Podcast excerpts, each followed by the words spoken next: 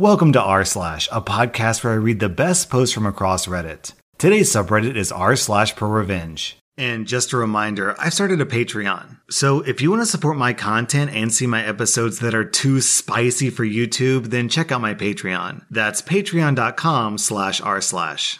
And next, a word from our sponsors. I first got to college my freshman year and met the dorm leader, the RA at most schools. Like most colleges, the dorm leader was the upperclassman that lived in the dorms and monitored the freshman halls. My dorm leader's name was Julio, and at first, he seemed like a nice dude that minded his own business. He talked about how he would stay out of everyone's business if we would stay out of his. Also, he tried to be the cool dorm leader and always mentioned to me about how he drank tons of alcohol his freshman year in the dorms. He gave off the impression he really didn't care if we ever drank in our dorm rooms, but to just keep it on the down low if we did. I really didn't drink much at all, but I appreciated the fact that he seemed pretty normal and didn't try to rat on the kids. During the last week of October of my freshman year of college, I had one of the hardest weeks of my academic career. I was a biochemistry major taking some pretty tough classes and had three exams that week. At the end of the week, a friend I'd recently made down the hall invited me to his dorm room to watch an upcoming NBA game. As we were watching the game, he had a bottle of vodka and gave some to the guys in the dorm.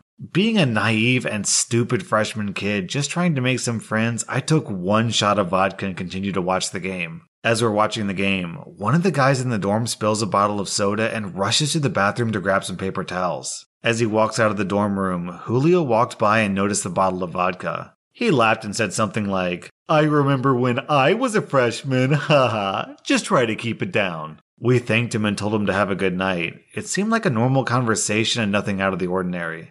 30 minutes later, we hear a knock on the door and two policemen showed up with breathalyzers. They told us that they received a complaint from Julio about underage drinking and a party being thrown in the dorm room. Remember, it was three guys watching a Lakers game on a Thursday night at 8 p.m. I ended up getting a minor in consumption charge for blowing a .02, had to do about 20 hours of community service, a reflection journal, and appeared to the Judicial Affairs Center at my college about my supposed drinking problem. I'm not blaming the officer for giving me a ticket, but I was pretty upset that Julio, who always talked about getting drunk freshman year in the dorm, called the police right after he essentially gave us the okay for the night. A few weeks later, I see Julio and straight up asked him why he decided to rat me out. Specifically, I asked why he didn't just tell me to head back to my dorm if he had a problem with the alcohol instead of calling the police right after our conversation. He responds word for word with, you made a decision and had to suffer the consequences of that decision. After that incident, I never really talked to him, but he always tried to be buddy buddy when he saw me in the hallway. Anyway, I eventually leave the dorms and move off campus for my sophomore year. I decided to rush a fraternity my freshman year and ended up meeting some really nice guys. I've never been the fraternity type, but I went to a smaller college where fraternities are a lot different than most places. During the second semester of my sophomore year, my fraternity was taking a new pledge class. One day I received a text from Julio saying, One of the guys pledging your fraternity has been caught dealing alcohol to another freshman in the dorms. I thought I would let you know. Turns out, Julio was the dorm leader for a freshman pledging my fraternity and ratted him out to judicial affairs as well. Thinking the term dealing alcohol was the lamest and funniest thing I've ever heard, I sent that to our fraternity GroupMe and everyone laughed about it. About a week later, that kid pledging our fraternity came up to me asking about the message I received from Julio. Essentially, a pretty similar thing happened to him like what happened to me. Julio found out he had given another kid in the dorm a bottle of wine and reported it to the police. This kid ended up getting a minor in possession and had to speak with judicial affairs. This is where the story gets hilarious. In his meeting with Judicial Affairs, the kid pledging our fraternity told the Judicial Affairs guy that his dorm leader, Julio was now a senior at this point, had texted me about the charges pending against him. Apparently, it's a huge violation to discuss pending charges against a freshman in your dorm to a third party. The Judicial Affairs guy told him that if he could prove Julio was discussing this charge with a third party, aka me, he would receive severe sanctions. Basically, if I sent that text to the judicial affairs people, Julio would be in a boatload of trouble. So I sent the text that night to the judicial affairs people. After that, I didn't hear anything about what happened to Julio and had honestly forgotten about it. However, nearing the end of the school year in my sophomore year, I saw Julio at the dining hall and he came up to speak to me. He tells me a story about how he knows I was the one who ratted him out to judicial affairs, how he ended up getting fired from his dorm leader position, lost the scholarship money his dorm leader job provided him, and overall how sucky his life had been since he got fired. After going through his entire sob story, he asked me, Why did you do that? This could have been handled completely differently. I didn't have to get fired and I could have kept my scholarship money. I look him dead in the eye for what seemed like 30 seconds and say, Julio, you made a decision and had to suffer the consequences of that decision. Our next Reddit post is from Ahoki8. Around eight years ago, my parents and sister had moved out to a log cabin that we built as a family over six years. They live on a secluded lake and bought 10 acres for themselves and to the north. Another couple bought the 5 acre plot right next to us. We were the only two neighbors next to each other for 1.8 miles. At first, the couple was friendly and had no problems at all. After around six months of them living there and building their new home, my parents bought 144 acres to the north of them. This means that our neighbor's property is sandwiched between our two properties. And because of this, the only way we could get to our second strip of land is to cross his strip of land due to easement laws. He had no problem at first, but one day the trail we used to get to our land to the north was covered with large logs, branches, yellow tape, and a no trespassing sign. My dad went to go ask what was going on. The owner, we'll call him John, came up to my dad and I and demanded that we give him a 20 yard wide and 400 yard long piece of our property to the north of him. He said he wanted to cut down some of the trees to the north of him to make sure none of them fell on his house. This is a thickly wooded area. So, of course, my dad said no, and that he wouldn't even sell the small portion of land that he requested to be given to him for free. We'll find out at the end of the story as to why he wanted that small strip of land so badly. This is where the five years of drama started. Before I mention all the crazy things he'd done to us over the years, I want to point out that he's a born fraud and took a settlement from the railroad company he worked for due to a back injury that would leave him disabled for life. It wasn't true at all. We found out that he sues everyone to get his way because his oldest daughter is a lawyer and works the system. Here's a small list of the stunts he's pulled, mainly towards my parents, along with others. He had gotten away with everything for five years because his daughter tells him how to stay in the clear. Also, he was on his fifth marriage, so not the most likable guy. He slashed the tires of our two four wheelers so we couldn't drive them to our land to the north on two occasions. He shot out and or slashed the tires of our vehicles when we were gone in the middle of the night. We put up some cameras, but they weren't clear enough to prove it was him. My golden retriever, Bailey, is outside most of the day, and John's dog is also named Bailey. The two dogs love to play together, but John didn't like that. He said he would shoot my dog in the stomach if he ever went on his property again. After that, weeks later, he would start to yell out Bailey to lure our dog onto his property. He grabbed my dog by the collar and put a pistol to his head and said he'd kill my dog if he ever came onto his property again or played with his dog. We put up an underground electric fence so she wouldn't go over there anymore, even though John would always try to lure her into his yard. On several occasions, he would hit golf balls into our windows and blame it on me since I was a golfer. Once again, everything he did we couldn't prove in court. When his house was being built, he went through three different contractors because John was threatening to sue every contractor for every little thing, and all three contractors left him. When he was getting his driveway poured, he offered to help the contractor, and once again, he was pulling another scam. Where I live, if someone starts helping a contractor with work, there's a weird law that states that a contractor would need to pay John for his work he helped with.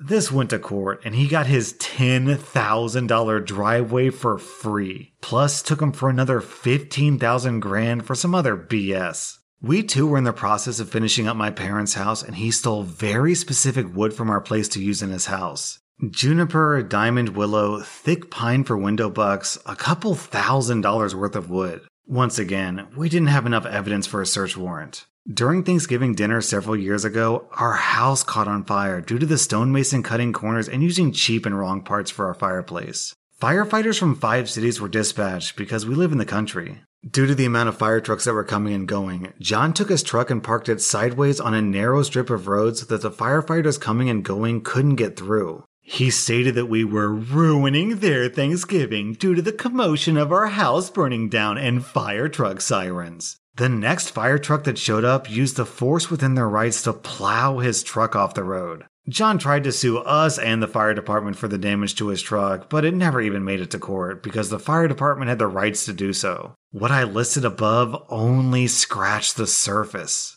There's so much more stuff that he did to my family that my mom and sister wanted to move because they were afraid of what he might do next. This is where all the pieces started to fall into place to take him down. The spring after our house burnt down, there was a storm, and two trees from our property fell onto John's lawn, and he called demanding that we remove the trees. We had no equipment at this time and told him we couldn't get to that immediately. So, what John did was cut down a 20 by 40 foot yard area of trees to drag the trees to our property to the north of him. Uh oh. Later, he set the pile of wood on fire and burnt down 20 more trees and 20 acres of prairie grass. One of the trees that burnt down to the north was inhabited by a bald eagle. Uh oh. We could confirm the cutting down of 24 trees to drag the fallen trees that were in his yard, but couldn't prove the fire that was started to burn those sawed up trees. When I saw that he had cut down a number of our trees on our property to the north of him, I took detailed photos of all the cut down trees and marked the type of tree and how thick the trunks were.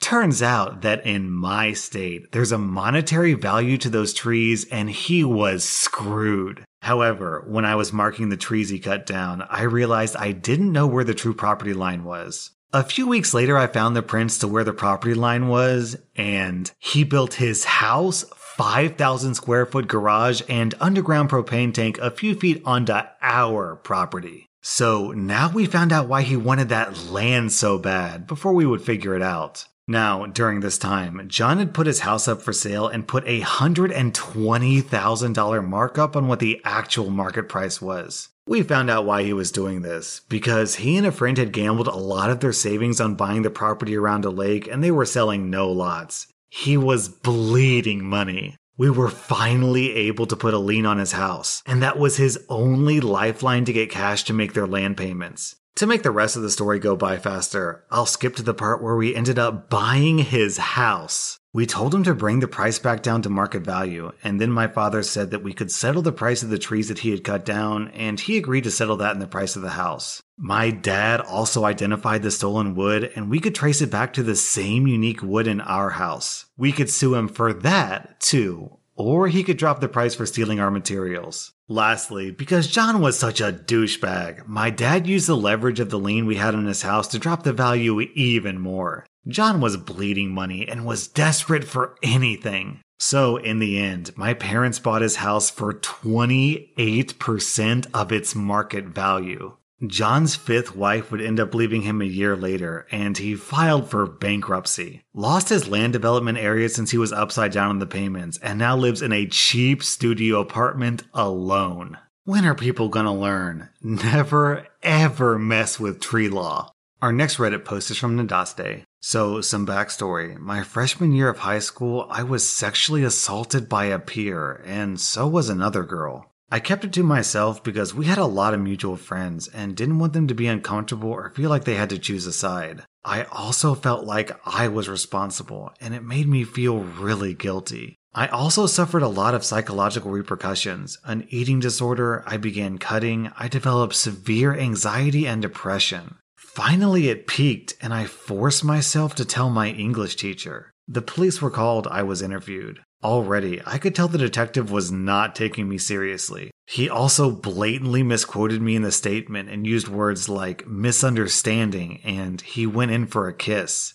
Even though I made it very clear I struggled and tried to push him away, and he had me pinned to the wall with his hand around my throat. My abuser confessed after 10 minutes of being interviewed by the police. The charges got dropped by the prosecutor because he felt the case would never go to trial. He was a star student and was very well respected. After this, he was banned from speaking at school sanctioned events. I was still quiet because I'm not the rock the boat type of person. Eventually, I found out he was planning on going to the same college I was going to. I wrote him a letter asking him to please reconsider. He said he was very sorry earlier. I told him in the letter to put his money where his mouth is and prove it. He never replied. A few weeks later, I found out he's planning to speak at a baccalaureate event put on by my local interfaith community. I emailed the teacher in charge and told her what happened and politely asked her to not allow him to speak. She emailed back and essentially said, That's terrible. I'm so sorry. We're still gonna let him speak though. Feel better. I'm livid at this point.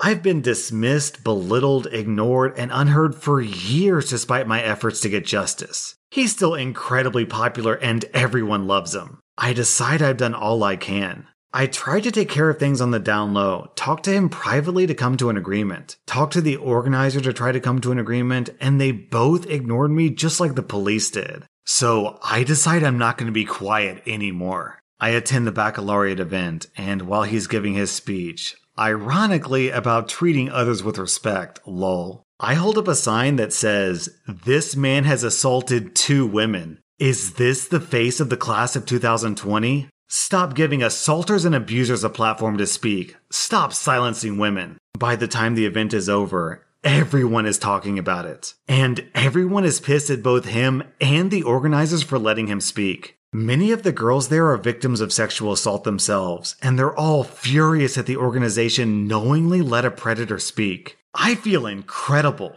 It's like a weight has been lifted off my shoulders. The last thing he told me after he'd finished violating me was, don't tell anyone. And after years had passed and I felt comfortable speaking about it to a select few and the police knew and all the teachers knew, he was still praised. And every time I heard someone talk about him fondly, I heard that little voice from deep down inside me saying, You're letting him win. Now that everyone knows and everyone hates him, I know that finally, finally, I can lay this matter to bed. I can finally let go. OP, I'm glad you got some manner of finding your own justice out of this because the way that these people treated you is unforgivable. That was r slash pro revenge. And if you like this video, then hit that subscribe button because I put out new Reddit videos every single day.